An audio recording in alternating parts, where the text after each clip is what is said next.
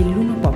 I'm the Venus for your Mars. I'm the healing for your scars. I'm the nighttime for your stars. You don't have to look so far. Voci dalle Dolomiti. Watering the family tree. Ever after happily. If the earth falls to the sea, in your arms is where I'll be. We already are, you and me.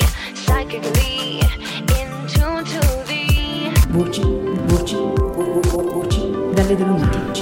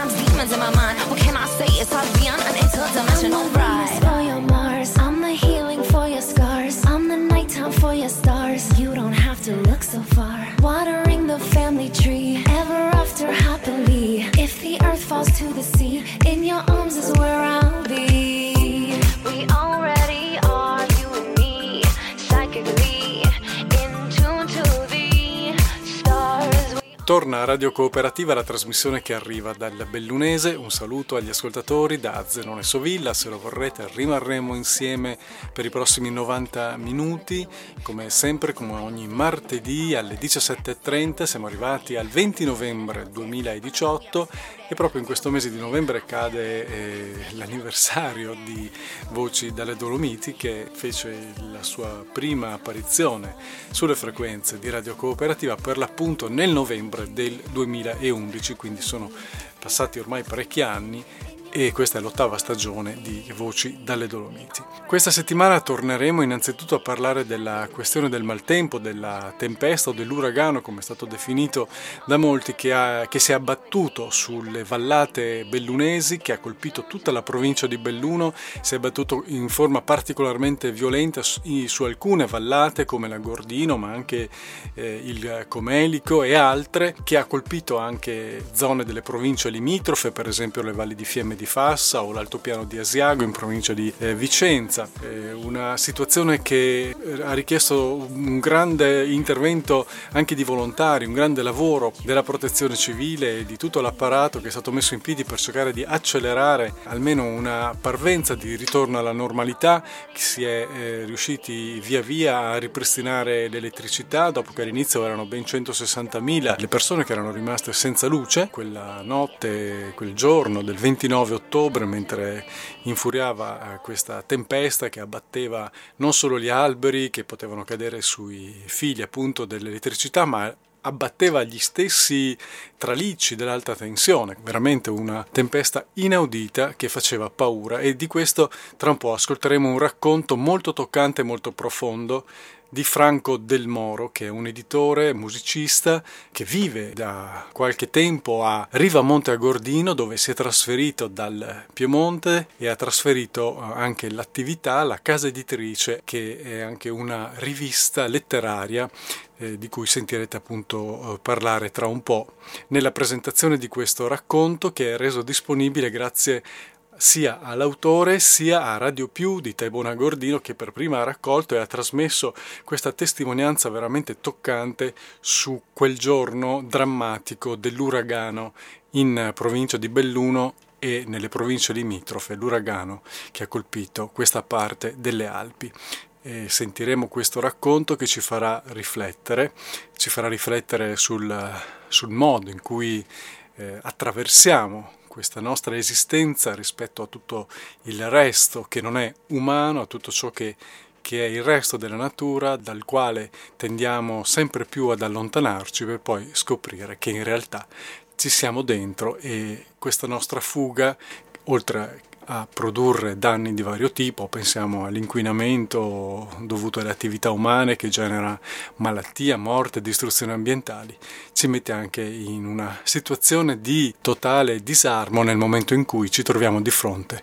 La forza e la potenza degli elementi appunto di quella natura della quale in qualche modo non, non vogliamo più fare parte tendiamo a guardarla come un qualcosa di esterno, di fuori da noi, invece ci siamo dentro, dovremmo recuperare proprio questa nostra appartenenza e passare dall'amare la natura all'essere natura. Questa riflessione mi ha eh, suggerito il racconto di Franco del Moro che ascolteremo tra un po' eh, sui giorni drammatici dell'uragano sulle Dolomiti.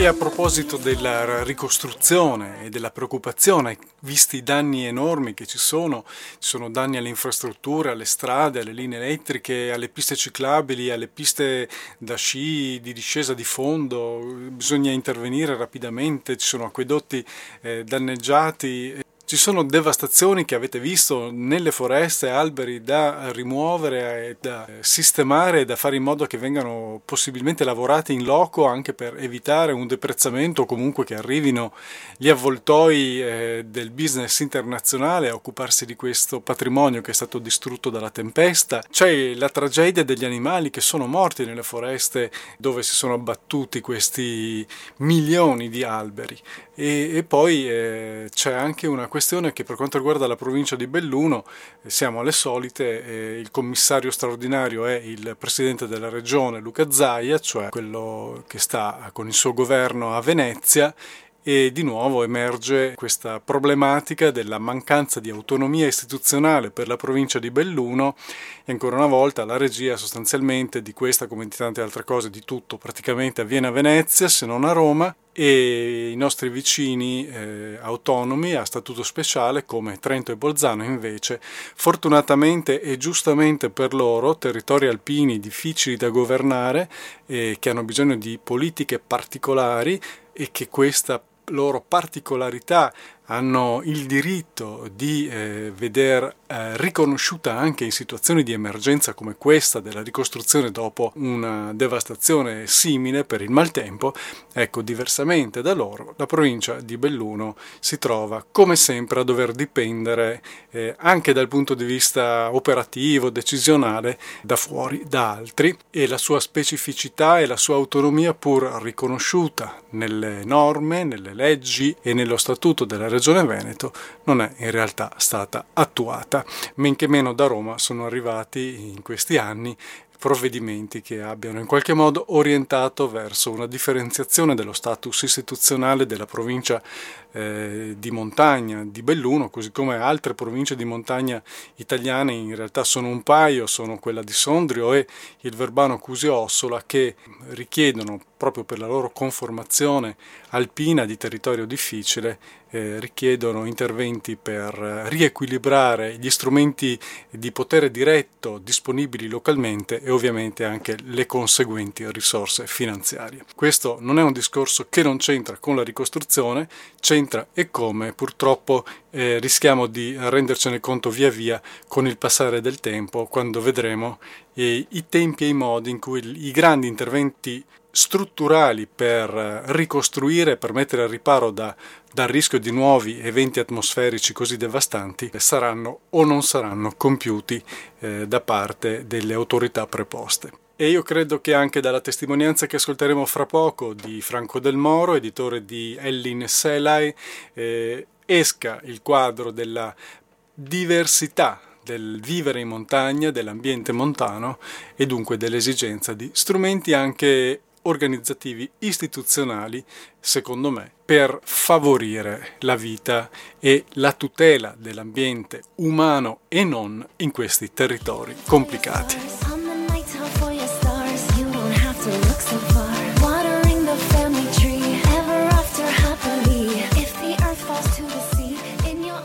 È importante anche sottolineare il ruolo di Radio Più, un'emittente che nacque all'inizio degli anni 80 a Taibona Gordino e che eh, dunque ha una storia consolidata e svolge un ruolo sociale importantissimo sia in termini di informazione sia proprio di collante di queste comunità dolomitiche, quelle della Gordino innanzitutto ma non solo, un po' in tutta la provincia Radio Più ascoltata e si tratta di una voce sempre presente e che è stata preziosissima anche nei giorni per l'appunto del, dell'uragano, della grande tempesta, persone che non avevano ormai più nulla per informarsi, non c'era internet, non c'era eh, l'elettricità, potevano ricorrere soltanto alle radioline a batteria, chi le aveva, e fra le poche radio che ancora funzionavano potevano eh, trovare Radio Più in FM con le sue informazioni continuate su ciò che stava accadendo dentro quella tempesta incredibile. Il racconto di quella notte, di quel giorno e di quei giorni terribili sulle Dolomiti lo fa l'editore e musicista Franco Del Moro. Franco Del Moro è appunto fra l'altro l'editore della rivista letteraria Ellin Selae che mm, vuole essere come una compagna brillante per chi ama leggere e lo vuole essere ormai dal 1991 se non ricordo male. Viene descritta dunque come uno strumento prezioso con le sue molte rubriche per chi ama scrivere, una rivista rivelatrice di nuovi punti di vista su questioni di attualità, di critica sociale, sempre con un occhio di riguardo alla civiltà letteraria. Ellin Sellai è una rivista che ha anche un discreto effetto demassificante, perché è molto severa verso gli stereotipi sociali di stampo consumistico, verso l'omologazione del pensiero, verso le tendenze modaiole, la mercificazione della cultura e della scrittura che sa troppo di cinema, di fumetto o di televisione. E come è nella tradizione delle migliori riviste letterarie di progetto, anche Ellin Sellae è stata per molti autori esordienti la porta d'ingresso nel mondo editoriale. Se volete saperne di più potete visitare il sito web www.ellinselae.org oppure la pagina Facebook della rivista. Eccoci dunque al racconto che ho trovato veramente molto bello e toccante che Franco del Moro ha fatto dalla sua casa di Rivamonte a Gordino di quei giorni dell'uragano, una riflessione che spero veramente possa ispirare i pensieri profondi di voi eh, radioascoltatori qui a Voci dalle Dolomiti sulle frequenze di Radio Cooperativa. Ringrazio sia l'autore di questo racconto sia il direttore di Radio Più di Taibona Gordino, Mirko Mezzacasa, che ci ha concesso la possibilità di trasmetterlo oggi, questo martedì 20 novembre 2018, sulle frequenze di Radio Cooperativa. Ecco dunque il racconto di Franco del Moro che è stato trasmesso in anteprima a Radio Più.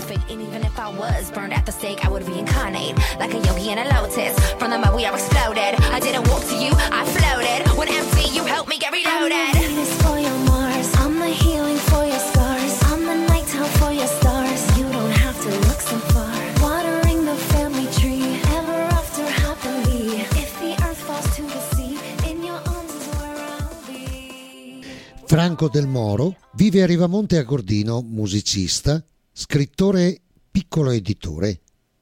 Dirige la casa editrice Elling Selae, pubblica una rivista letteraria con lo stesso nome.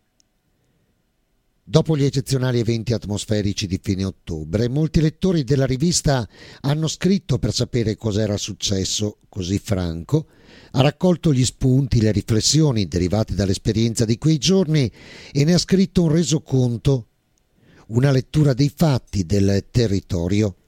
Il racconto lo troverete sul primo numero della rivista Elling Selae, in distribuzione da gennaio 2019. In abbonamento e per ulteriori informazioni c'è il sito internet elinselae.org. Il racconto di Franco del Moro. A cosa si pensa durante e dopo un uragano?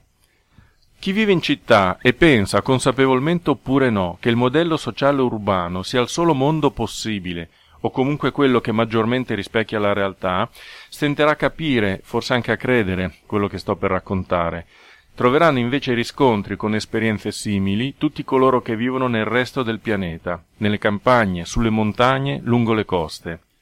Dal 29 ottobre 2018 faccio parte di quelle persone che si sono trovate al centro di un evento straordinario, di quelli che segnano un prima e un dopo e lasciano un ricordo indelebile nella memoria storica di una parte della popolazione. L'evento che ha incrociato il mio cammino non è di quelli per fortuna legati al sangue e alla cattiveria umana come un attentato terroristico o una strage, ma è stato un faccia a faccia con la furia della natura, e posso subito affermare che la natura vince sempre. Le catastrofi fanno parte della storia umana e del pianeta, ma un conto è leggerne i resoconti, un altro viverle sulla propria pelle. Noi siamo come polvere su uno scaffale, il giorno che la natura, ossia la padrona di casa, decide di pulire lo scaffale lo fa in un attimo, come noi lo spolveriamo con una passata di straccio. Lo straccio che usa la natura quando decide di riorganizzare un angolo della sua casa è intessuto degli elementi aristotelici, fuoco, acqua, aria, terra, i migliori detergenti dell'universo. Vivendo da oltre 30 anni in contesti naturali, avevo già fatto esperienza di eventi estremi, alluvioni, dissesti ambientali, anomalie climatiche con conseguenti blackout, cedimenti strutturali anche della mia abitazione, strade interrotte ed isolamento.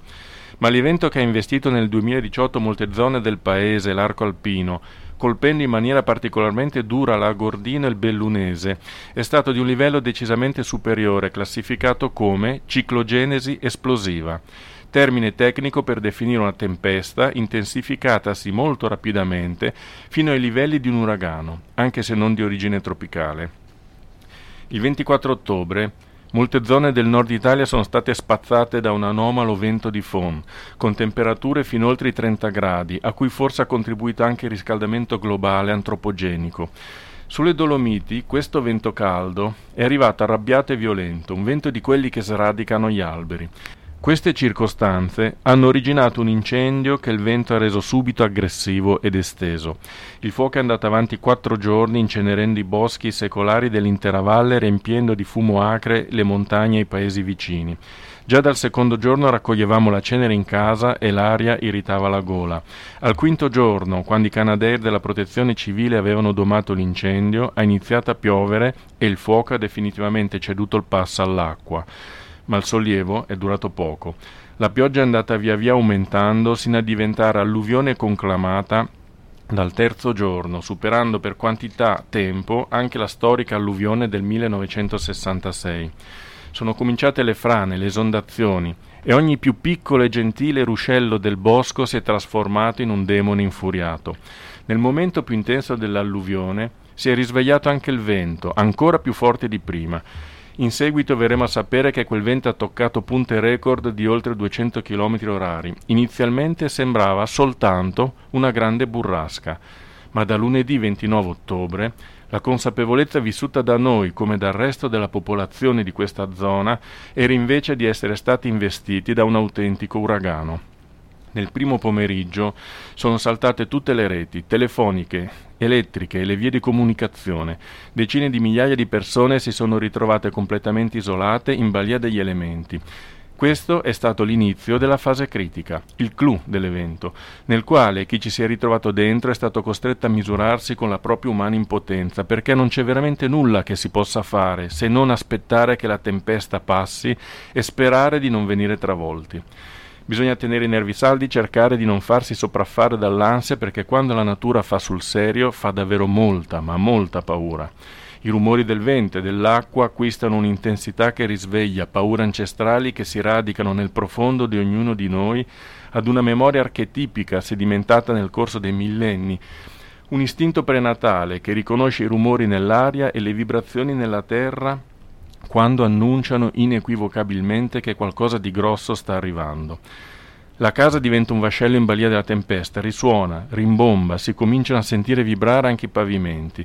Tutto questo è andato avanti sino a notte fonda, quando l'uragano, una profonda depressione che è stata battezzata Vaia, ha cominciato ad attenuarsi. Il mattino dopo rimaneva solo una pioggia residua e un vento di libeccio e così le persone si sono potute affacciare all'esterno per valutare i danni e rendersi conto dello scempio. Interi boschi divelti, centinaia di case scoperchiate come barattoli, strade scomparse sotto montagne di fango e detriti, borgate cancellate dalla mappa, tutte le comunicazioni interrotte. E si è capito subito che ripristinare tutto quanto non sarebbe stata questione di giorni, ma, nel caso delle foreste, di secoli ovvero devono ancora nascere le persone che rivedranno il paesaggio come lo vedevamo noi sino a qualche giorno prima. L'antropologo Annibale Salsa ha scritto che i danni risultanti, in attesa di un censimento preciso, sono paragonabili forse solo ai due eventi bellici del secolo scorso. Passato l'evento traumatico ci si comincia ad adattare alla nuova condizione. A sperimentare, ad esempio, la nostra dipendenza dall'elettricità e da un sistema sociale basato su infrastrutture artificiali che solo la nostra ingenua sicumera dà per scontate in qualsiasi circostanza e scoprire che abbiamo affidato troppe esigenze di base della nostra vita alla tecnologia, il caldo e il freddo, ad esempio. Nel nostro caso, arrivando da una lunga esperienza di vita in cascina, avevamo attrezzato sin dal primo giorno la nostra casa di Rivamonte di due stufe a legna e una cucina economica. Pertanto non siamo mai rimasti al freddo. Ci siamo sempre lavati con acqua calda e cucinato sul fuoco, a differenza di coloro che avevano optato per la comoda tecnologia delle stufe a pellet e che, senza corrente, si sono ritrovati nell'impossibilità di metterle in funzione. E poi i soldi. Possiamo avere un milione di euro in banca, ma nei momenti di emergenza come un blackout prolungato, la nostra ricchezza e le nostre risorse si misurano con quello che abbiamo nel portafoglio in contanti. Tessere magnetiche, schede, app e tutti quei dispositivi elettronici che si appoggiano a una rete telematica sono effimeri. Possono perdere ogni loro funzione ed efficacia da un momento all'altro gli smartphone, anche quelli di ultimissima generazione, diventano del tutto inutili quando i tralicci e ripetitori vengono abbattuti come birilli. Inoltre, come qualsiasi altra cosa che ha una batteria, prima o dopo si scaricano. Anche le power bank, le batterie tampone, prima o poi si scaricano. E i sistemi di ricarica basati su pannelli fotovoltaici rivelano i loro limiti. Senza il sole producono una tensione elettrica bassissima e dunque inutile.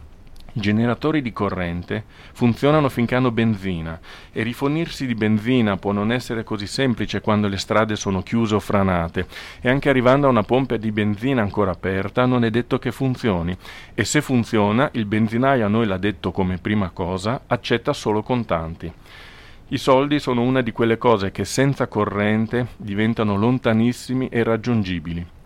Durante i blackout non funzionano né gli sportelli bancari né quelli postali. Non si scappa, per attingere alle nostre risorse finanziarie ci vuole la corrente e la rete telematica. Se le nostre tasche sono vuote, senza corrente, di fatto siamo senza risorse economiche. E così, al terzo giorno di blackout, avevamo esaurito gli ultimi contanti. Siamo entrati a un livello di emergenza ancora più profondo, cosa che mi ha fatto apparire le banche sotto una luce ancora più infida di quanto già non lo fossero. Ora trovo intollerabili e ambigui tutti gli inviti ad affidare i nostri pagamenti e le nostre transazioni finanziarie a smartphone e apps. Mi spiace, cari venditori di soluzioni finanziarie tecno-futuristiche, ma i miei soldi da ora in poi li terrò in contanti in un posto segreto, ben lontani dalle vostre voraci sacche telematiche che nel momento del bisogno si serrano come una pressa idraulica. Se qualcosa di buono le esperienze traumatiche portano è l'esperienza, per cui dopo le cose vengono fatte meglio, vengono ricostruite alla luce della consapevolezza acquisita in maniera più solida e responsabile.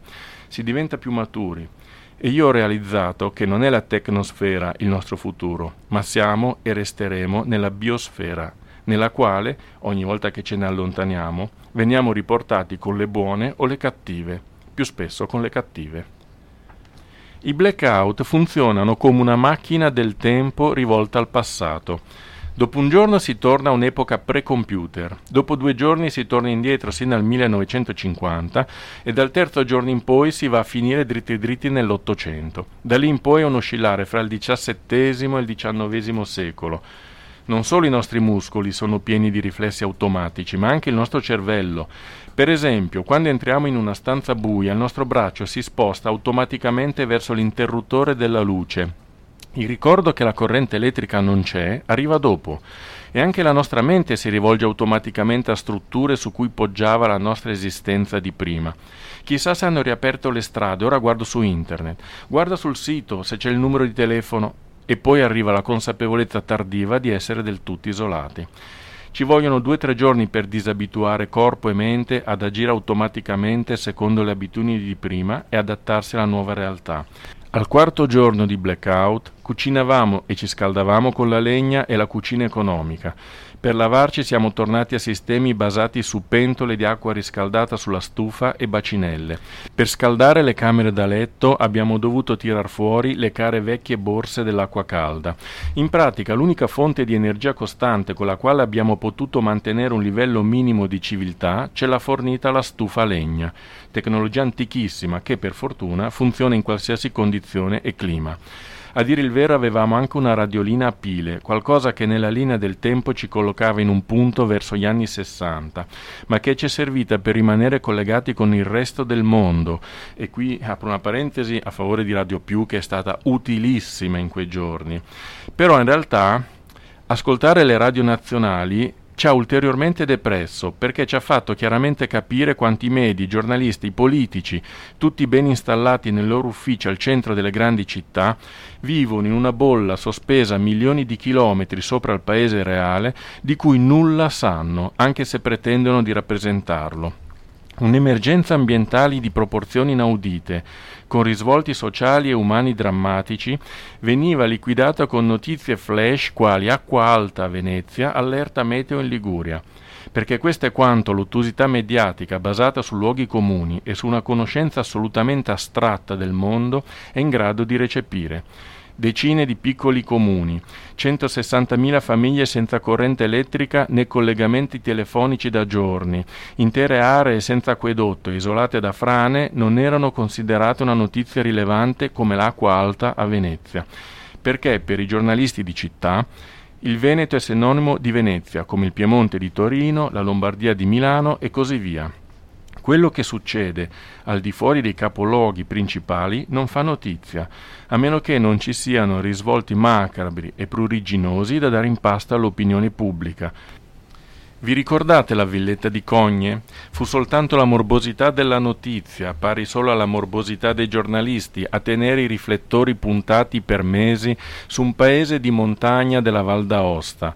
Ma se Cogne fosse stata spazzata via da un'alluvione, la notizia sarebbe durata al massimo un giorno o due. I politici funzionano come i giornalisti, talmente concentrati sui loro intrighi di palazzo e sui loro privilegi da non avere alcun interesse a sapere cosa succede alla periferia del loro impero. Di fatto, a 30 km dal luogo di una catastrofe, la catastrofe smette di esistere e diventa un fatto che non interessa più a nessuno e questo fa anche capire perché in Italia siamo sempre impreparati a far fronte alle emergenze. Eppure, alluvioni, terremoti ed uragani non sono così rari, anche nella nostra penisola, solo che capitano raramente in città. Per questo l'indifferenza dei media e dei politici che conoscono solo la dimensione urbana del mondo è così orticante. Le cose cambieranno il giorno in cui un evento critico dovesse abbattersi su una grande città come Milano o Roma. Allora il modello sociale basato su internet e tecnologia si sfalderà mostrando tutta la sua inconsistenza e inaffidabilità e probabilmente assisteremo a deliri di massa che sconfineranno in violente guerriglie urbane fuori dai supermercati. Insomma, il mondo visto dalle città è un mondo dove l'acqua, il fuoco, l'aria e la terra sono elementi astratti, marginali, irrilevanti. È il mondo plastificato degli spritz, delle apps, dello shopping, dei social media, dei vernissage. Chi vive in città non crede realmente che esista un mondo differente da quello cittadino. Le campagne, le montagne, le coste sono in effetti solo il parco giochi del cittadino in ferie, una sorta di Jurassic Park del fine settimana, dove trascorrere le vacanze o fare dei barbecue all'aperto quando vengono i pruriti wilderness a cavallo del Ferragosto. Io sono qui come un turista, quindi per me è tutto molto interessante, ha detto alla radio un tizio intervistato durante l'alluvione. Agli occhi dei cittadini in ferie anche le catastrofi diventano attrazioni turistiche, passatempi ludici. E poi, per me altrettanto irritanti, ci sono quelli che dicono di amare il vento e la pioggia e trovano romantica la vita ascetica a lume di candela delle baite di montagna, parlano del piacere di vivere di una vita semplice. Non è con perfidia, ma con la speranza che aprano gli occhi, che auguro a questi benestanti amanti del mondo naturale di venire presto travolti dagli elementi oggetto delle loro romantiche simpatie, che incontrino un cataclisma, che gli strappi lo smartphone dalle mani, gli tolga internet, la macchina, la lavatrice, la carta di credito, il frigorifero, la televisione. Così impareranno ad amare la natura in modo più maturo che il vento che scompiglia la frangetta e la passeggiata sotto la pioggia sono più un retaggio cinematografico che un autentico amore per la natura. poi capiranno che venire scollegati traumaticamente dalla rete elettrica e telefonica è seccante per la prima ora, irritante dopo un po', preoccupante dopo un giorno o due e straniante da lì in poi. Straniante significa che non lo si crede possibile, pur sapendo benissimo che la tecnologia è un castello di carte che può cadere alla prima folata di vento. Si ritorna indietro nel tempo e questo è qualcosa che non tutti hanno la capacità di accettare. Difficile adattarsi da un giorno all'altro ai modi e ai tempi di una civiltà pre-sviluppo tecnologico, specie se questo accade improvvisamente alle soglie dell'inverno, ossia in un periodo dell'anno in cui alle 17 è già notte e inizia a far freddo, e in mancanza di corrente elettrica e con un cielo denso di nuvole è veramente buio pesto, notte fonda. La legna, le candele e qualche pila carica per ascoltare la radio. Queste sono state le nostre più preziose risorse durante questo interminabile frangente. Dunque cosa resta da fare quando il sole tramonta a metà pomeriggio, quando non si può più lavorare fuori casa e neppure in casa, ritrovarsi alle 18 seduti su una sedia al buio ad ascoltare una radiolina sperando di buone notizie? Persino questa situazione può diventare ansiogena per noi uomini del terzo millennio, perché è qualcosa a cui non siamo più abituati. Sembrava di essere tornati ai tempi della guerra, del coprifuoco, di Radio Londra, o in una di quelle situazioni post-naufragio in cui si viene catapultati su un'isola deserta e si vive nell'attesa di un'opportunità per tornare alla vita di prima. Tacciano dunque quei romanticoni di città amanti del vento e della pioggia, che non si azzardino nemmeno per un istante a consigliare ai malcapitati di approfittare della loro condizione per cenare a lume di candela o contemplare il cielo notturno non inquinato dalla luce artificiale. Ritrovarsi catapultati in uno scenario apocalittico da un giorno all'altro senza averlo voluto significa essere stati travolti da eventi traumatici, essere preoccupatissimi e stato d'allerta per il prossimo futuro, alquanto avviliti per la perdita di tutti i punti di riferimento a cui si era abituati. Quando un tale mi ha detto: Beh, ma non sei contento di leggere un libro a lume di candela? Stavo per ficcargli lo smartphone in gola e una candela accesa dall'altra parte. Un discorso a parte merita la gente di montagna, gli insiders, ossia i residenti, per i quali il territorio e le montagne sono elemento fondante della loro identità. Sulle Dolomiti la sofferenza per le ferite che l'uragano aveva inferta al territorio era palpabile. Le persone si sono adoperate sin da subito per curare i boschi, le strade e l'ambiente, percepito proprio come un familiare coinvolto in un grave incidente da soccorrere e confortare. E non si tratta di ambientalisti militanti, ma di chi, vivendo in simbiosi con un ambiente naturale, sa, consciamente oppure no, che si tratta di qualcosa che ha a che fare con una componente profonda del proprio sé, qualcosa che non si vuole perdere, che non riguarda la convenienza, ma un ideale di vita.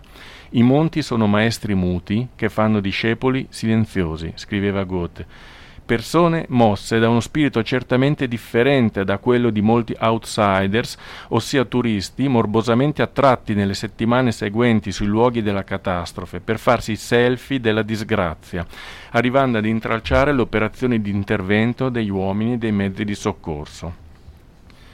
Due settimane dopo il furioso passaggio di Vaia sulle montagne, la vita è tornata alla normalità, le linee telefoniche riparate, la corrente è tornata nelle case grazie a generatori messi ovunque dalla protezione civile, mentre la rete veniva via via ripristinata. I danni ambientali troveranno nel tempo una risoluzione nella spinta biofila della natura e nella cooperazione con gli abitanti del territorio. Tuttavia, quello che occorre chiedersi subito è se la direzione che i poteri forti stanno imprimendo alla nostra specie e al nostro rapporto con la natura è compatibile con le regole eterne ed assolute della vita sulla Terra. Camminando per le vie delle grandi città, l'incoscienza dei suoi abitanti e il loro scollamento dalle leggi naturali appare in tutta la sua drammatica evidenza, e c'è solo da sperare che i prossimi uragani, perché certamente altri ne verranno, arrivino dopo che si sia invertita almeno un po' la tendenza attuale, il che coincide, fra l'altro, con il prendere le distanze dal mondo vuoto ed effimero dei media di Internet e arricchire la propria vita di passioni vere, concrete, reali, il che è in definitiva un vantaggio da qualunque punto di vista. La modernità ha fallito, bisogna costruire un nuovo umanesimo, altrimenti il pianeta non si salva. Non l'ho detto io, ma Albert Einstein. In anteprima su Radio Più avete ascoltato il racconto di Franco del Moro, la lettura dei fatti alluvionali sul territorio. Troverete il racconto sul primo numero della rivista Elling Selae, in distribuzione da gennaio. Ulteriori informazioni sul sito ellinselae.org.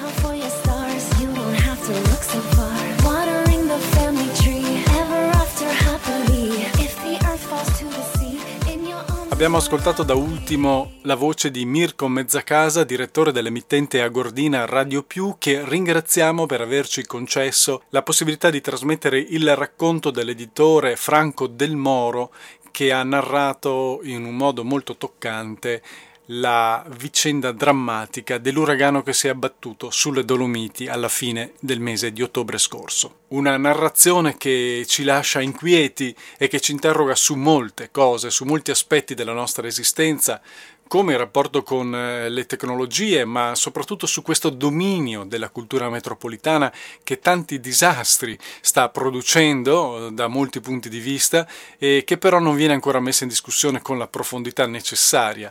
Per quanto mi riguarda credo che la questione chiave sia eh, proprio questo dualismo tra eh, un certo modo di vivere, di costruire la esistenza e la convivenza umane e la natura, il mondo naturale questo sguardo ormai sempre più esterno, sempre più lontano, al massimo benevolo, al massimo di simpatia, di rispetto per la natura, anziché la consapevolezza di dover riconquistare il proprio essere nella natura, l'essere umano che è natura e non qualcosa di estraneo. Questo farsi estranei rispetto alla natura ci ha condotto eh, verso un percorso che rischia di rivelarsi veramente suicida, come sappiamo, per le criticità pesantissime che stiamo generando con questo dominio della cultura metropolitana in questo nostro mondo.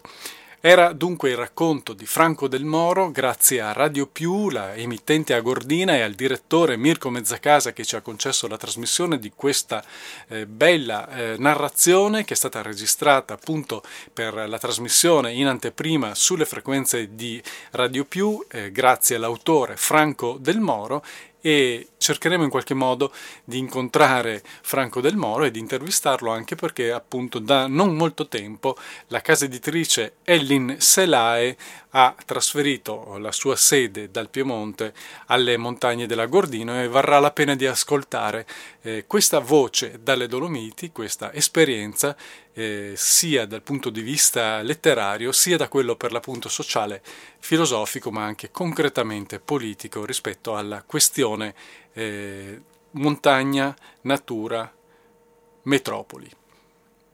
E ora, a proposito di montagne, vi ripropongo una parte della registrazione dell'intervento di Elisa Cozzarini nell'ambito del festival che si svolge ogni anno a Belluno oltre le vette, eh, intervento per presentare il suo libro Radici liquide, un'inchiesta sulla questione dell'ipersfruttamento idroelettrico dei corsi d'acqua sulle montagne, sulle Alpi e in particolare anche nella zona delle Dolomiti. Eh, si tratta di una questione molto delicata che però è affrontata poco o male dai grandi mass media con queste continue costruzioni, cementificazioni sui torrenti e nei fiumi eh, si va a destabilizzare l'intero ecosistema per uno sfruttamento idroelettrico che diventa sempre più selvaggio anche se in realtà produce ben poco dal punto di vista eh, della, de, de, della, quantità di energia che questa miriade di impianti eh, piccoli eh, va a apportare alla, al fabbisogno nazionale, mentre sono veramente pesanti i danni ambientali che queste cementificazioni compiono. Eh, se ne occupano sempre più persone e movimenti, c'è una forte mobilitazione nel bellunese, è particolarmente sentito questo, questo tema. Elisa Cozzarini ne ha parlato presentando il suo libro Radici liquide a Belluno in una conversazione con Flavio Faoro, curatore del festival Oltre le Vette, grazie al quale abbiamo poi potuto avere questa registrazione da mandare in onda.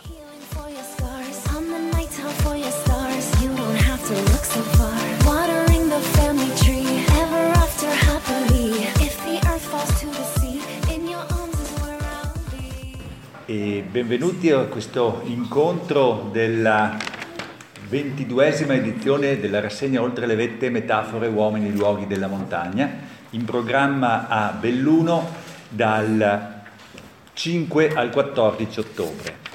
Oggi incontriamo eh, Elisa Cozzarini che ci presenta il suo libro Radici liquide, che molti di voi conoscono, e sarà una chiacchierata e una visione di immagini sui temi dell'acqua e sul tema delle persone. Come eh, ho avuto modo di eh, dire ieri nell'incontro che ha dato il via a questa rassegna di Oltre le Vette, ehm, in realtà non è una manifestazione soltanto sulla montagna, parla di montagna ovviamente, ma soprattutto parla di persone, di persone che in montagna ci vivono, che in montagna realizzano le proprie passioni, che in montagna non ci sono più, se ne sono andate, come abbiamo visto eh, e possiamo vedere nella magnifica mostra Borghi Dimenticati che è in programma a Palazzo Crepadona fino al, al 21 del mese di ottobre, e di persone che in montagna lottano come quelle di cui sentiamo parlare questa sera. Quindi si tratta di un libro, quello che presentiamo oggi, che è il primo di sei volumi che saranno presentati nel corso della rassegna Oltre le Vette. Eh, ripeto, siamo in Sala Bianchi, eh, scusate se mi dilungo in questi particolari, ma stiamo registrando l'incontro perché sarà trasmesso a una radio eh, nazionale, de, di copertura nazionale e quindi siamo in Sala Bianchi a Belluno, con noi c'è appunto Elisa Cozzarini e parleremo subito di questo libro. Io prima di darle la parola, eh, avrei diverse cose da dire, me lo sono letto in alcune parti anche più volte, e è un libro, a me piacciono, scusate questa cosa personale, i libri che hanno una cartina all'inizio. Qui ce ne sono due sulle Alpi e questa cartina della parte settentrionale dell'Italia, tre anzi a dire il vero, questa cartina della parte settentrionale dell'Italia ci mostra dove sono dislocati circa 50, 49 o 50, 49 torrenti che sono oggetto della narrazione per capitoli eh, divisi a seconda della regione nel, eh, lungo questo libro che ci, che ci, accompagna proprio in questo viaggio da, eh, est, da ovest a est e poi di nuovo per concludersi eh, dall'altra parte in Liguria. E, mh, sarebbero proprio tante le cose da dire anche per introdurre questo discorso.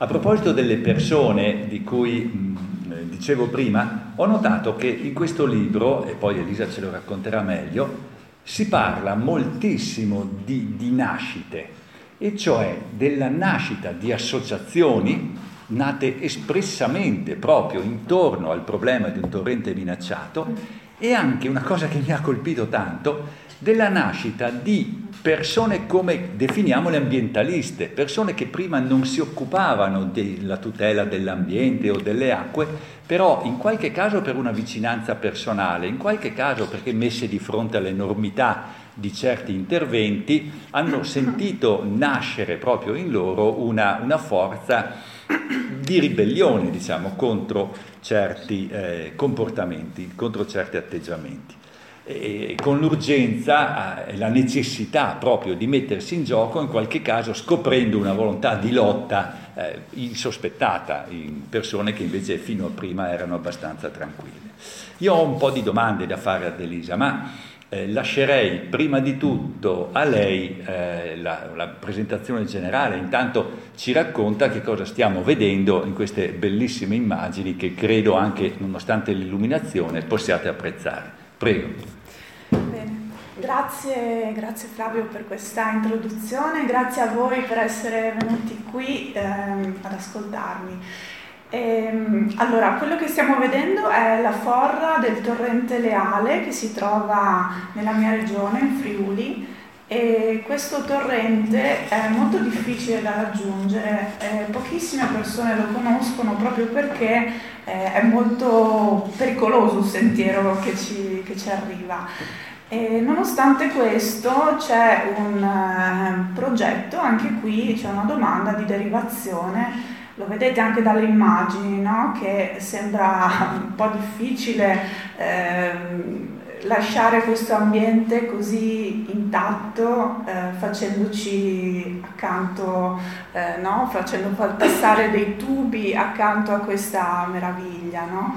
E quindi portando via l'acqua che come vedete non è tantissima. Ecco, storie come questa ce ne sono, ce ne sono veramente tante, ce ne sono circa 2000 in tutta Italia.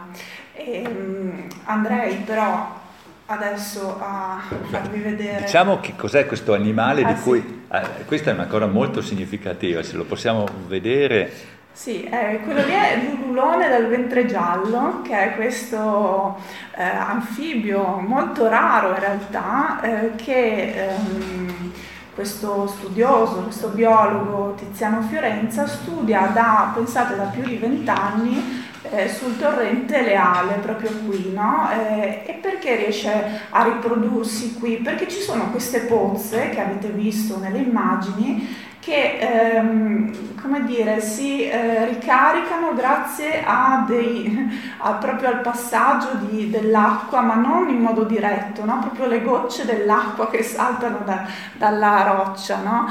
E quindi eccole qui le pozze sono ambienti veramente molto delicati e, e, fragili. Ecco, questo animaletto che è così raro riesce a, si riproduce qui eh, e fa appunto questo, questo verso che, che è tipo ululato, ecco. Volevo cercare di uscire da qui. Eh, queste sono alcune delle storie che ho raccontato nel libro, no? Per raccontare anche la ricchezza che c'è eh, attorno, attorno, ai corsi d'acqua.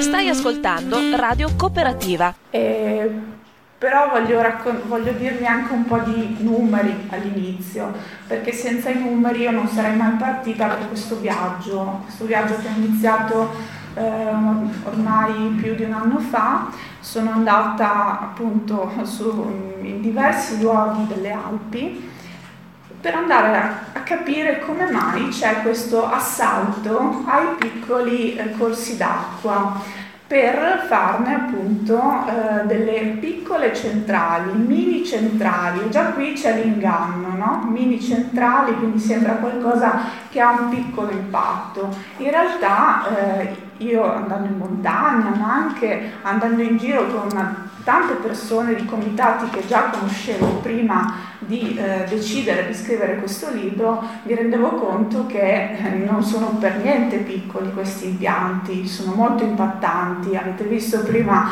l'ambiente delle ale, ecco, eh, togliere l'acqua, passare con le ruspe per, del, per interrare i tubi, per fare gli sbarramenti, non può essere di, di basso impatto per un ambiente così, così delicato. Però mi sono chiesta, mm, tutto questo, cioè tutte queste eh, domande di eh, nuove centrali, come mai ci sono? Cioè sono veramente eh, il contributo di energia che possono dare ci può aiutare a uscire dal, dal fossile, a, a operare veramente questa transizione energetica di cui abbiamo bisogno? Ecco, la risposta è no, è no perché sono andata a vedere i numeri, i numeri sono quelli del gestore dei servizi energetici, quindi non sono i numeri degli ambientalisti, ma sono i numeri ufficiali che ci dicono che effettivamente eh, l'idroelettrico è una fetta molto importante delle rinnovabili in Italia e quindi non possiamo rinunciare all'idroelettrico ma possiamo rinunciare al piccolo idroelettrico, visto che se guardate questo è l'elenco um, di tutti gli impianti del 2016 A oggi sono sicuramente molti di più, gli impianti fino a un megawatt hanno superato le 3000 unità okay? e danno un contributo che è circa del 6% rispetto al solo idroelettrico e quindi se noi lo guardiamo rispetto al fabbisogno energetico nazionale è qualcosa di trascurabile però con un impatto molto, molto grande no, sull'ambiente. Eh, I 303 grandi impianti invece danno l'82% della potenza idroelettrica totale. Quindi a questi è difficile dire rinunciamo, no? anzi dovremmo eh, investire per efficientare questi, questi, impianti che ci darebbero eh, probabilmente l'energia utile a non fare più i piccoli. Anche perché se guardiamo un attimo i numeri, eh, ancora, vediamo che tra il 2015 e il 2016 la produzione di energia idroelettrica è calata e lo stesso è avvenuto tra il 2016 e il 2017, anche in maniera più accentuata ancora. Vi ricordate quanto poco ha piovuto l'anno scorso? Quindi noi costruiamo impianti, nel 2016 sono stati costruiti 227 piccoli impianti, parliamo solo di piccoli impianti perché non c'è più spazio nelle nostre montagne per fare grandi impianti, quindi questi piccoli impianti possiamo affermare che danno un contributo trascurabile. Ecco Lisa, magari spieghiamo cosa vuol dire ad acqua fluente.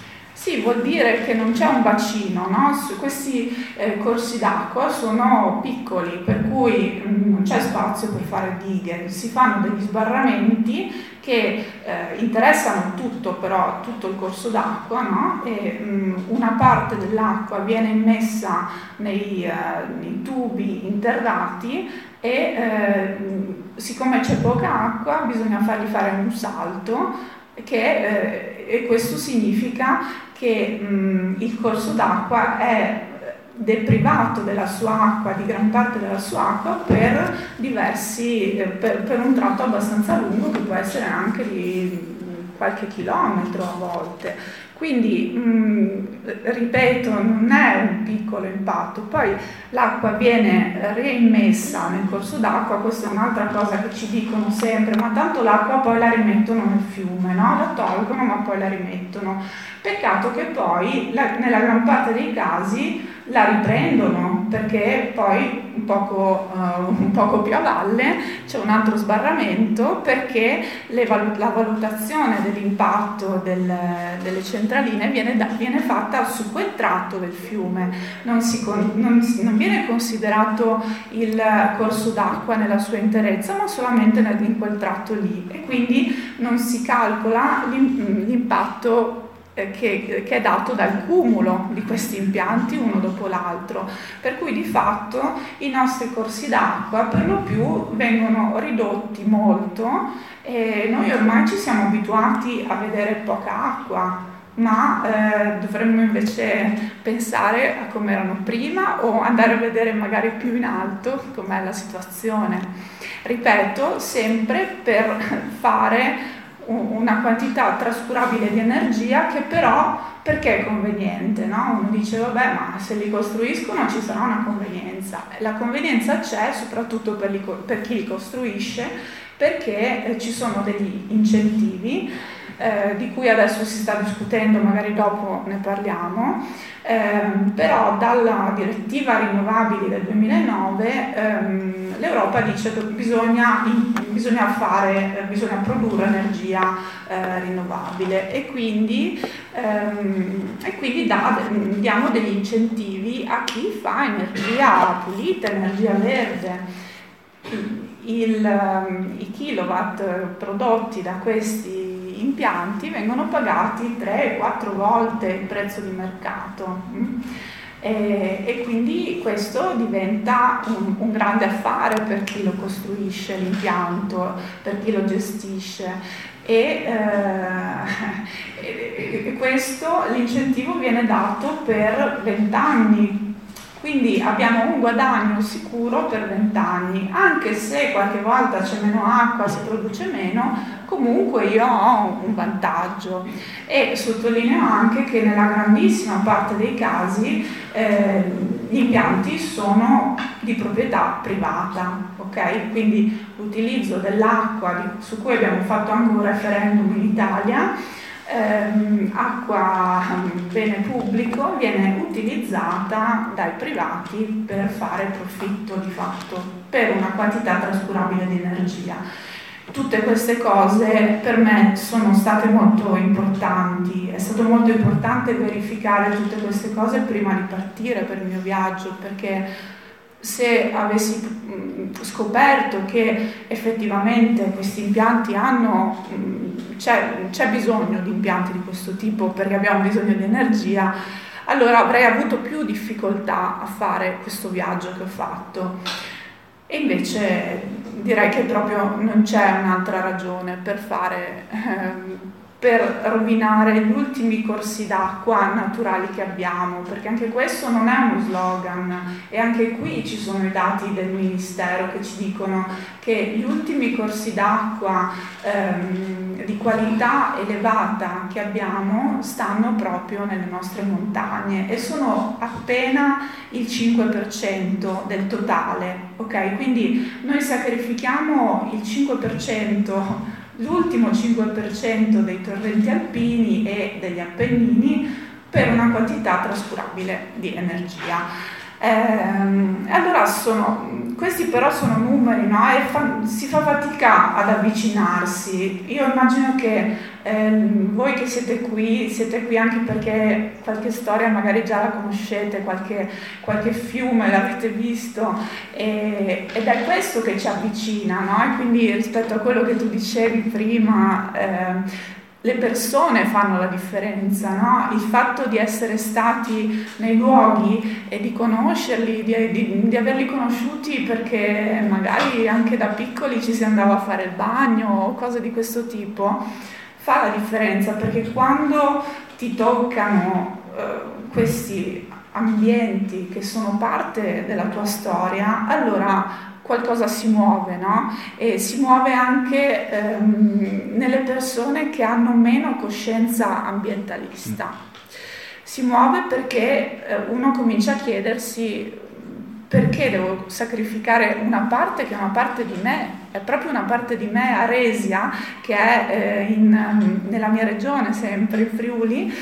Mm, abbiamo che il, torrente che è in copertina e il torrente Resia è il, ci sono due torrenti in Friuli Venezia Giulia che non sono stati derivati e uno è Resia, l'altro l'Arzino e scorrono quindi ancora naturali, ecco lì la gente si è arrabbiata quando ha visto arrivare cinque domande, una di seguito all'altra, e mi hanno raccontato che la cosa che li ha fatti più arrabbiare è stato che ehm, avrebbero portato via l'acqua vicino a questo grande masso che loro considerano la loro spiaggia, è come dire Lignano, no? Perché lì ci si trova, io non riuscivo neanche a capire quale fosse, mi, mi ci hanno portato no? a vedere questo grande masso in mezzo al torrente e a me sembrava come un altro, no? ma per loro è un punto di riferimento, è qualcosa che fa parte della loro storia, della, della loro identità, in, intesa in senso buono, no?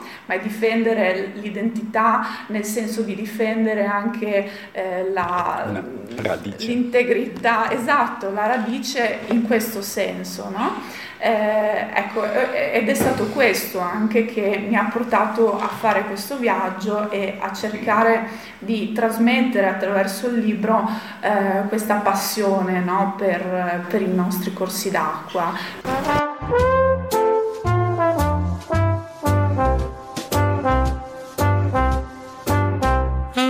Ascoltando Radio Cooperativa un emittente con molte trasmissioni di attualità, di cultura e di impegno sociale. Con la possibilità per gli ascoltatori di intervenire usando il numero di telefono fisso 049 880 90 20 o per gli sms 345 18 91 685. Nessuna interruzione pubblicitaria perché non dipende da alcuno sponsor commerciale. Radio Cooperativa si regge sul lavoro volontario di conduttori e amministratori e vive con la generosità di ascoltatori e soci che l'aiutano finanziariamente. Per farlo basta collegarsi al sito www.radiocooperativa.org che contiene tutto quello che può essere utile per sostenerla. Oppure si può usare il bollettino postale con il numero 120 82 301 intestato a Informazione e Cultura, via Antonio da Tempo 2 35 131 Padova. La frequenza principale è sui 92.7 MHz. Buon ascolto! E a Radio Cooperativa state ascoltando Voci dalle Dolomiti, la trasmissione settimanale che arriva dal Bellunese e che è dedicata oggi al Festival Oltre le Vette che è in corso a Belluno. Stiamo ascoltando la registrazione della presentazione del libro Radici liquide di Elisa Cozzarini. Proseguiamo dunque con l'ascolto. Accanto a Elisa Cozzarini c'era Flavio Faoro che è il curatore di Oltre le Vette e che ha dialogato con l'autrice nel corso della presentazione. E anche per te l'idea di scrivere questo libro, di dargli una dimensione eh, estesa, geografica, a partire dalla Liguria arrivare fino a Friuli, è cominciata anche per te con una, un una, una specie di rivelazione, no? una, un incontro o uno scontro forse con un caso di questi.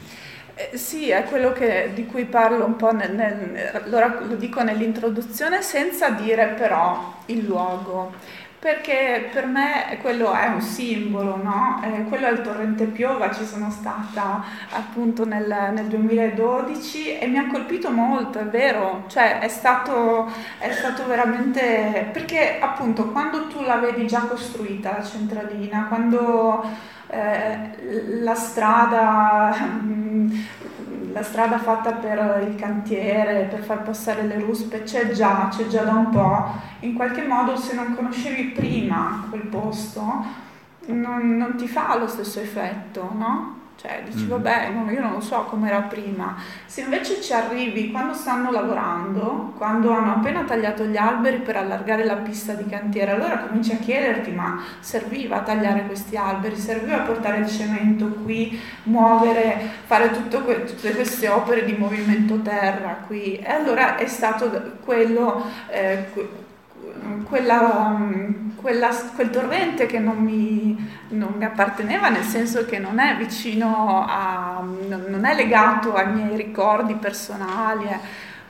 però mi ha colpito molto perché era, era, evidente che c'era stato un affronto molto forte no? all'ambiente ed è un affronto che ho sentito in modo molto, molto proprio personale, ecco. Mm, e qual- c'è stato um, questo libro ha suscitato, devo dire, molto interesse anche in altri luoghi d'Italia e mi ha scritto un giornalista dalla Liguria per dirmi che io ho avuto coraggio a fare questo viaggio che lui non avrebbe fatto perché effettivamente andare a vedere come vengono distrutti eh, questi ambienti eh, richiede anche richiede un po'. una forte cioè, non è, non è una cosa divertente per niente, soprattutto se la ami la montagna, non è divertente vedere queste cose. Certo, a proposito, anche qui siamo nel 2012. Sì, questa è la manifestazione. Questi molti, io c'ero per esempio a questa manifestazione, forse molti anche delle sì, persone sì. che sono qua anche questo è stato un, un, momento molto importante per me, soprattutto perché mi sono resa conto quante persone potevano essere coinvolte in questa battaglia, perché quella vallata lì era, cioè io, io non c'ero mai stata, ma mi, ho visto, non, non, non, ci sono paesi, non c'è niente, no? E c'erano 2000 persone quel giorno vedere così tante persone partecipare a una manifestazione in montagna significa che, che c'era qualcosa di importante ed era effettivamente qualcosa di importante. Adesso non so se penso che sia una storia che si conosce qui. Sì, credo di eh, sì.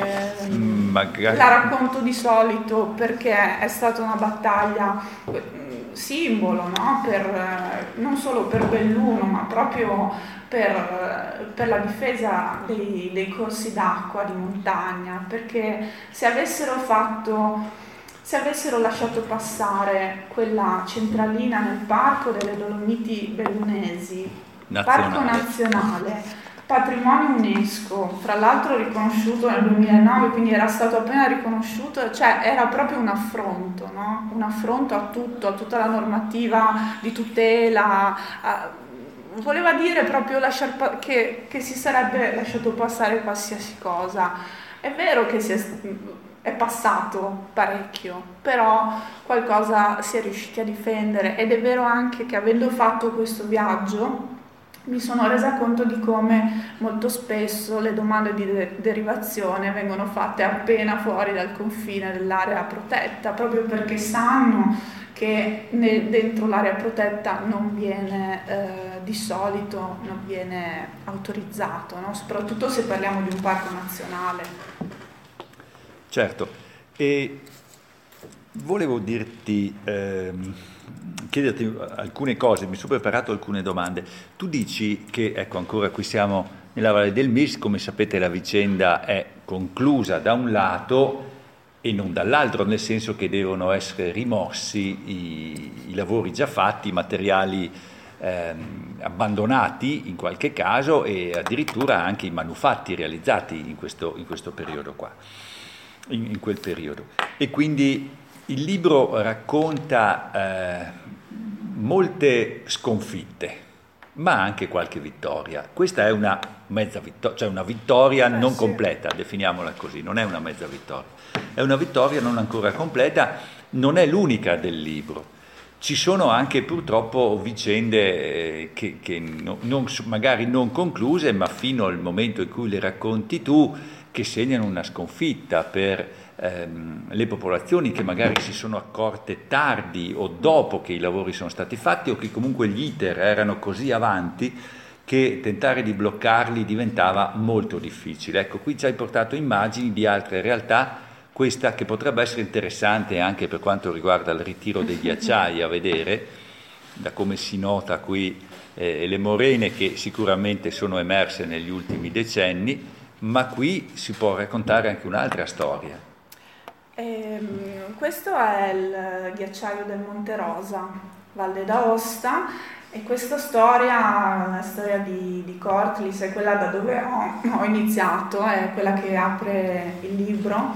E, e qui mh, mm, è una storia veramente assurda, una storia che va avanti, eh, l'anno prossimo saranno dieci anni che il comitato si oppone a questa, a questa opera Ehm, che andrebbe a derivare appunto il torrente Lis che nasce proprio a qualche centinaio di metri sotto eh, questo, questo, laghetto glaciale, eh, ecco andrebbe a derivarlo già qui, no? qui ci sarebbe lo sbarramento.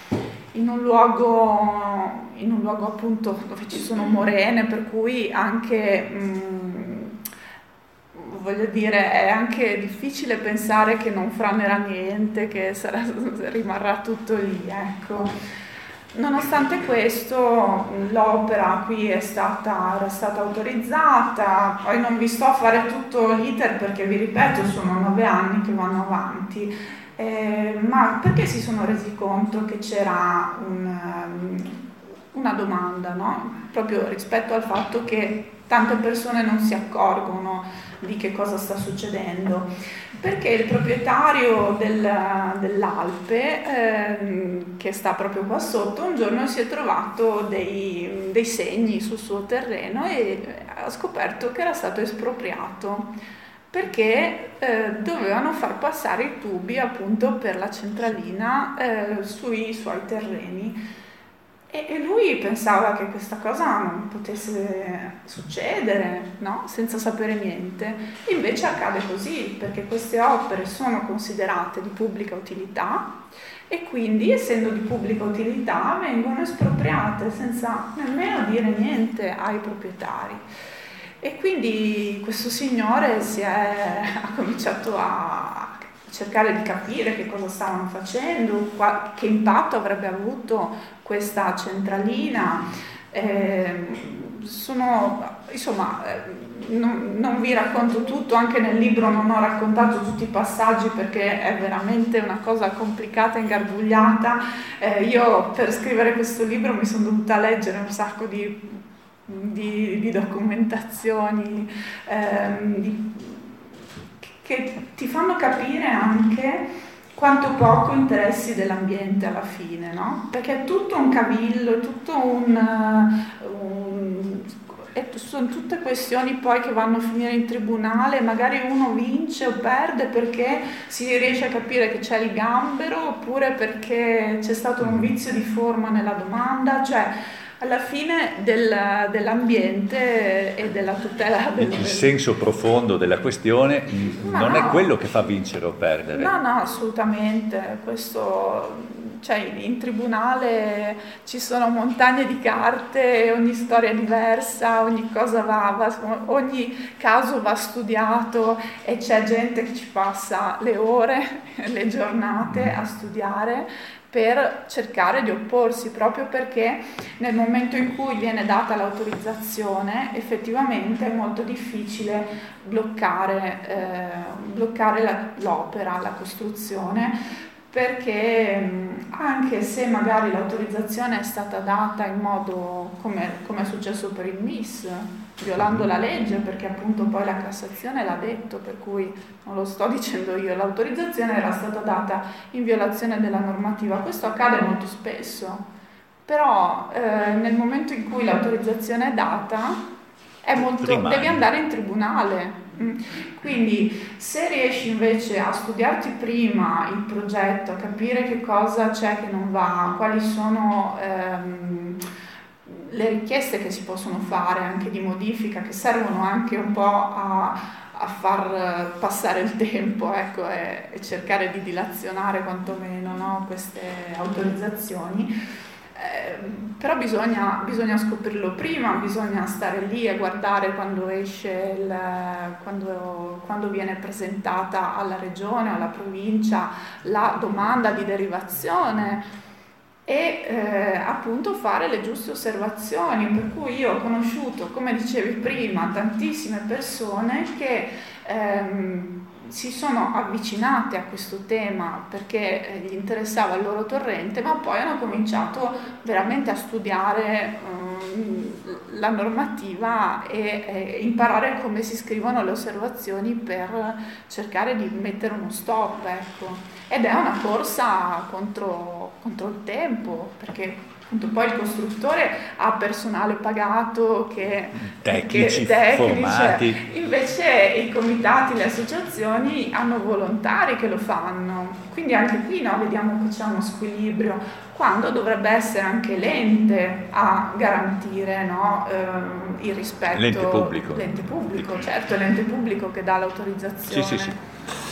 Eh, volevo dire una cosa al, al pubblico non so se vi siete fatti proprio un'idea di come sia questo libro, perché abbiamo parlato di numeri, abbiamo parlato di aspetti tecnici e aspetti giuridici e il libro non è solo così, è un, diciamo, una narrazione che mescola anche aspetti emotivi, aspetti proprio di, di, vicende umane, di vicende personali e ci sono anche degli, secondo me, eh, delle parti con eh, non voglio dire proprio poetiche, ma comunque con delle riflessioni sicuramente non di tipo tecnico, giuridico, scientifico. Ecco. E tutto questo, questa mescolanza, eh, che deriva dalla sensibilità dell'autrice sicuramente, rende la lettura davvero piacevole, anche se eh, un bellunese che non conosce le Alpi benissimo come me si trova a leggere di luoghi che non conosce, di torrenti che non ha mai sentito nominare, anche perché qualche volta sono piccolini, però scopre eh, appunto come intorno a questi luoghi si sono costruite queste associazioni, queste sensibilità personali, queste battaglie e poi Elisa Cozzarini inserisce qualche considerazione, eh, qualche riflessione, qualche visione de, del suo viaggio, del, del suo camminare lungo questi percorsi della cerva che incontri di notte sulla strada che mi ha fatto sorridere quella lì, però serve non ad alleggerire il racconto, ma a renderlo davvero piacevole e tenerlo in equilibrio tra questo aspetto tecnico-scientifico che c'è è preciso, è documentato, è rigoroso e quest'altro aspetto invece di, eh, così, di una narrazione eh, geografica e sociale nello stesso tempo. L'ho trovata un'operazione eh, molto abile, questa, abile non nel senso astuto di catturare lettori, ma nel senso di capacità di, di rendere un testo in questa maniera e non è certo facile. Ascolta, eh, aggiungo una cosa rispetto sì. a quello che hai detto.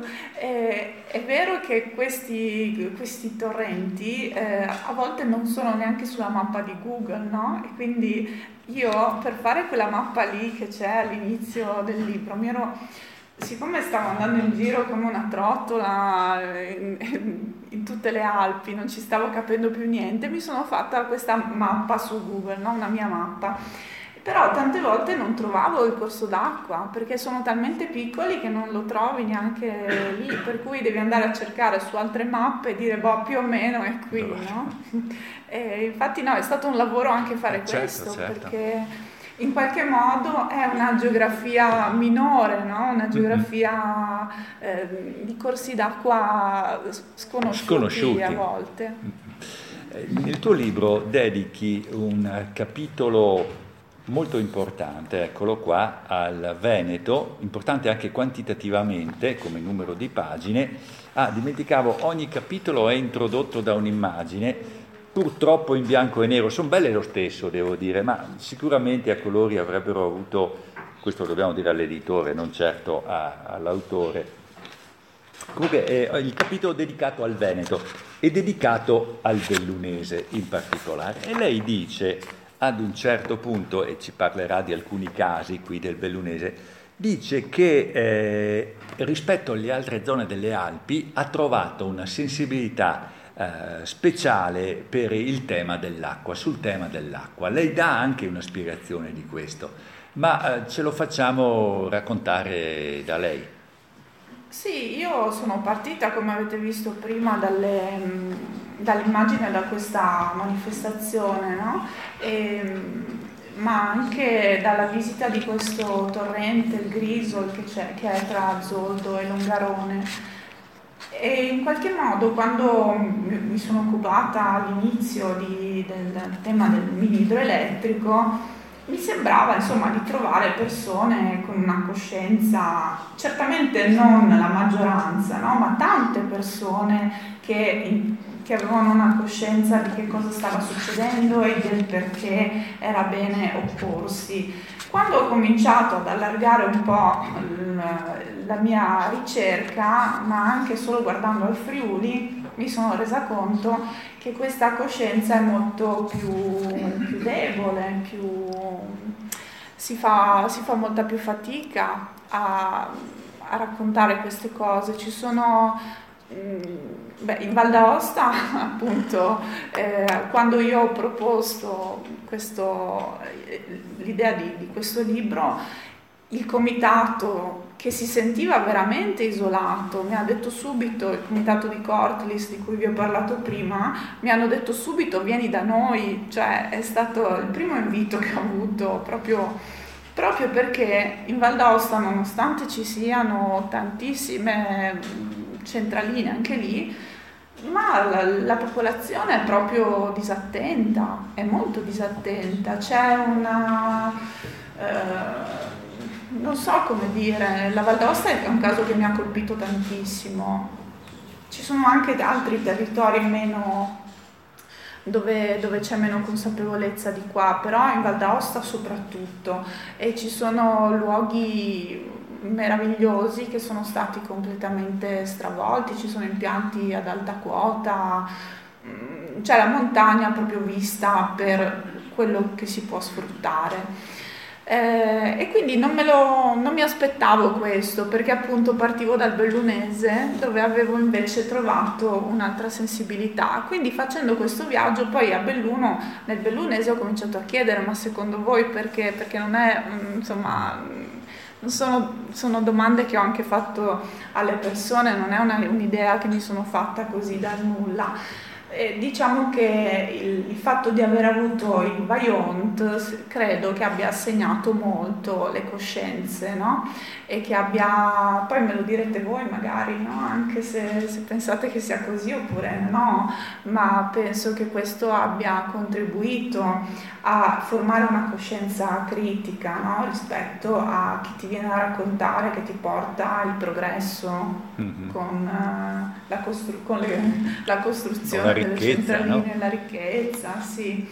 Quindi un po' di attenzione in più c'è per questo, credo. Poi ogni, ogni vallata ha la sua specificità, la sua sensibilità. Ci sono anche tanti milanesi che si sono messi a eh, difendere i fiumi di montagna, perché? Perché magari in città ti rendi conto che questi, eh, questi ambienti sono molto più preziosi di quanto possano percepire le persone che ci vivono vicino. No?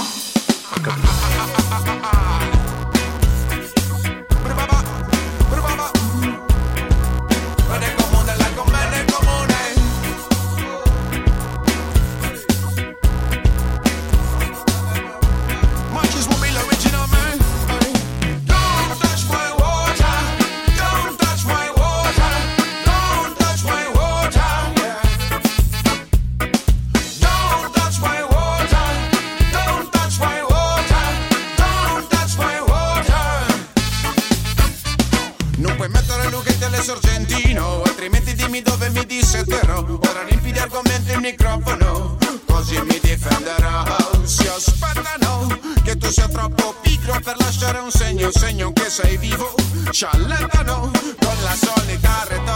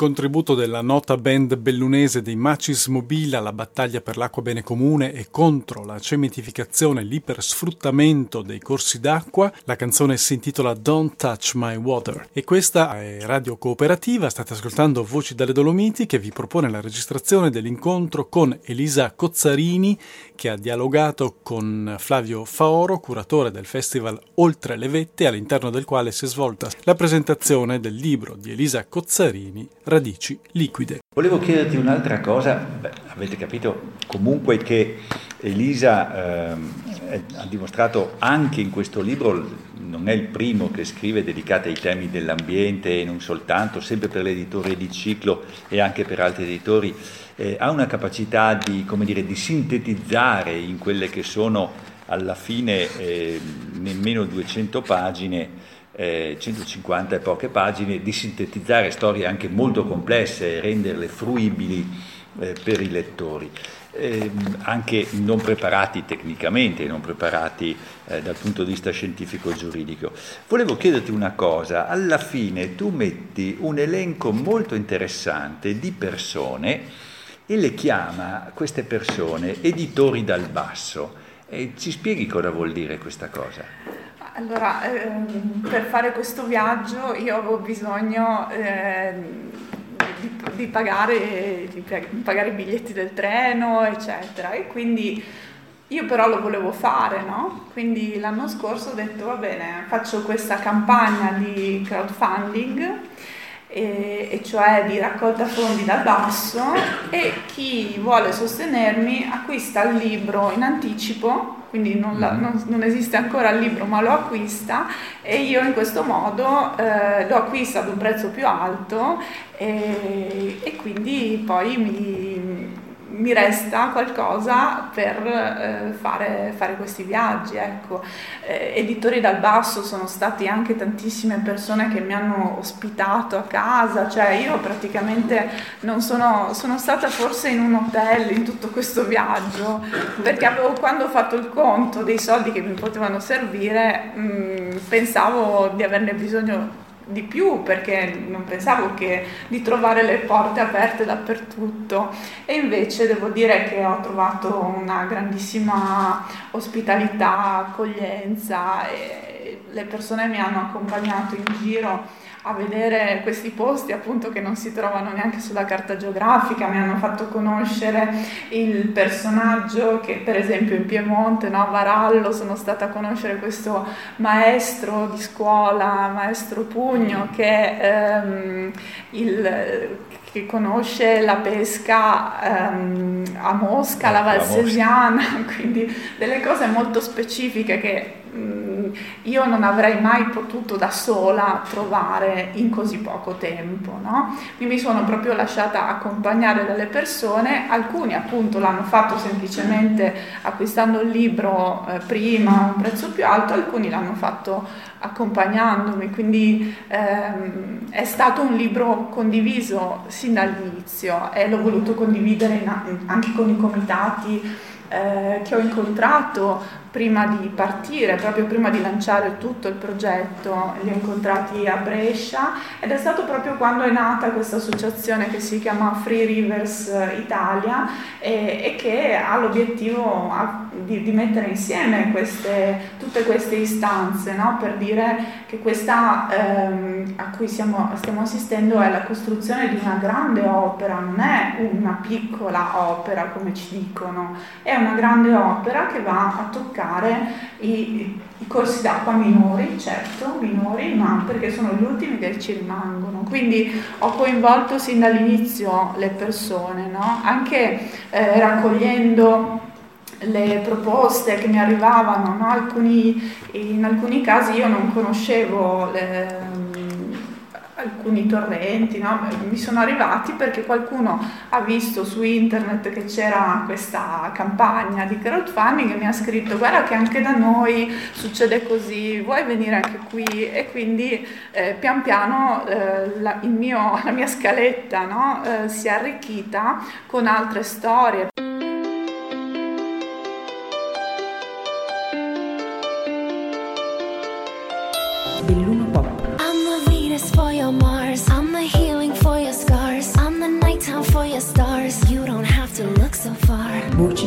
Dalle Dolomiti. Watering the family tree, ever after happily. If the earth falls to the sea, in your arms is where I'll be. We already are, you and me, psychically in tune to the Voci, voci, vo- vo- voci dalle Dolomiti. stars. E Voci dalle Dolomiti di questo martedì 20 novembre 2018 termina qui. Abbiamo ascoltato nella seconda parte Elisa Cozzarini che interveniva al festival Oltre le Vette a Belluno per presentare il suo libro Radici liquide dedicato alla questione dell'ipersfruttamento a scopi idroelettrici dei corsi d'acqua in montagna, una questione molto delicata, un problema ambientale davvero molto serio. Elisa Cozzarini ne ha discusso eh, il mese scorso in un incontro svoltosi a Belluno con il curatore del festival Oltre le Vette, Flavio Faoro. Nella prima parte invece vi ho proposto, grazie alla disponibilità dell'autore Franco Del Moro e dell'emittente agordina Radio Più, il racconto di Franco Del Moro, editore della rivista Ellin Selae, dei giorni dell'uragano sulle Dolomiti vissuto da dentro casa a Riva Monte Agordino. Un racconto bello, emozionante e anche inquietante che sarà pubblicato nel prossimo numero della rivista Ellin Selae. You might as well get used to this. Death to us part. Here, healthy or sick. I got eternity to wait. And I know I'm choosing my own fate. And even if I was burned at the stake, I would reincarnate. Like a yogi in a lotus. From the mud we are exploded. I didn't walk to you, I floated. When empty, you helped me get reloaded. the for your Mars.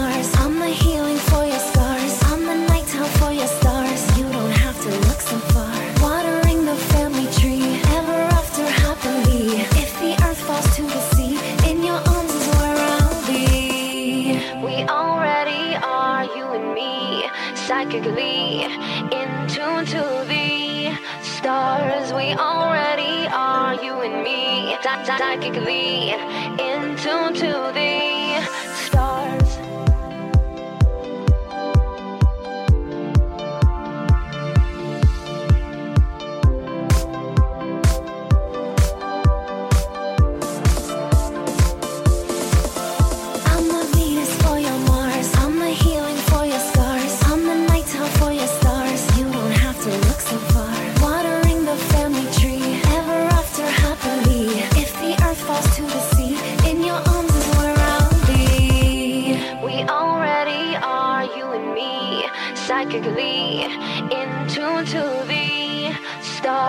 We already are, you and me, psychically in tune to the stars.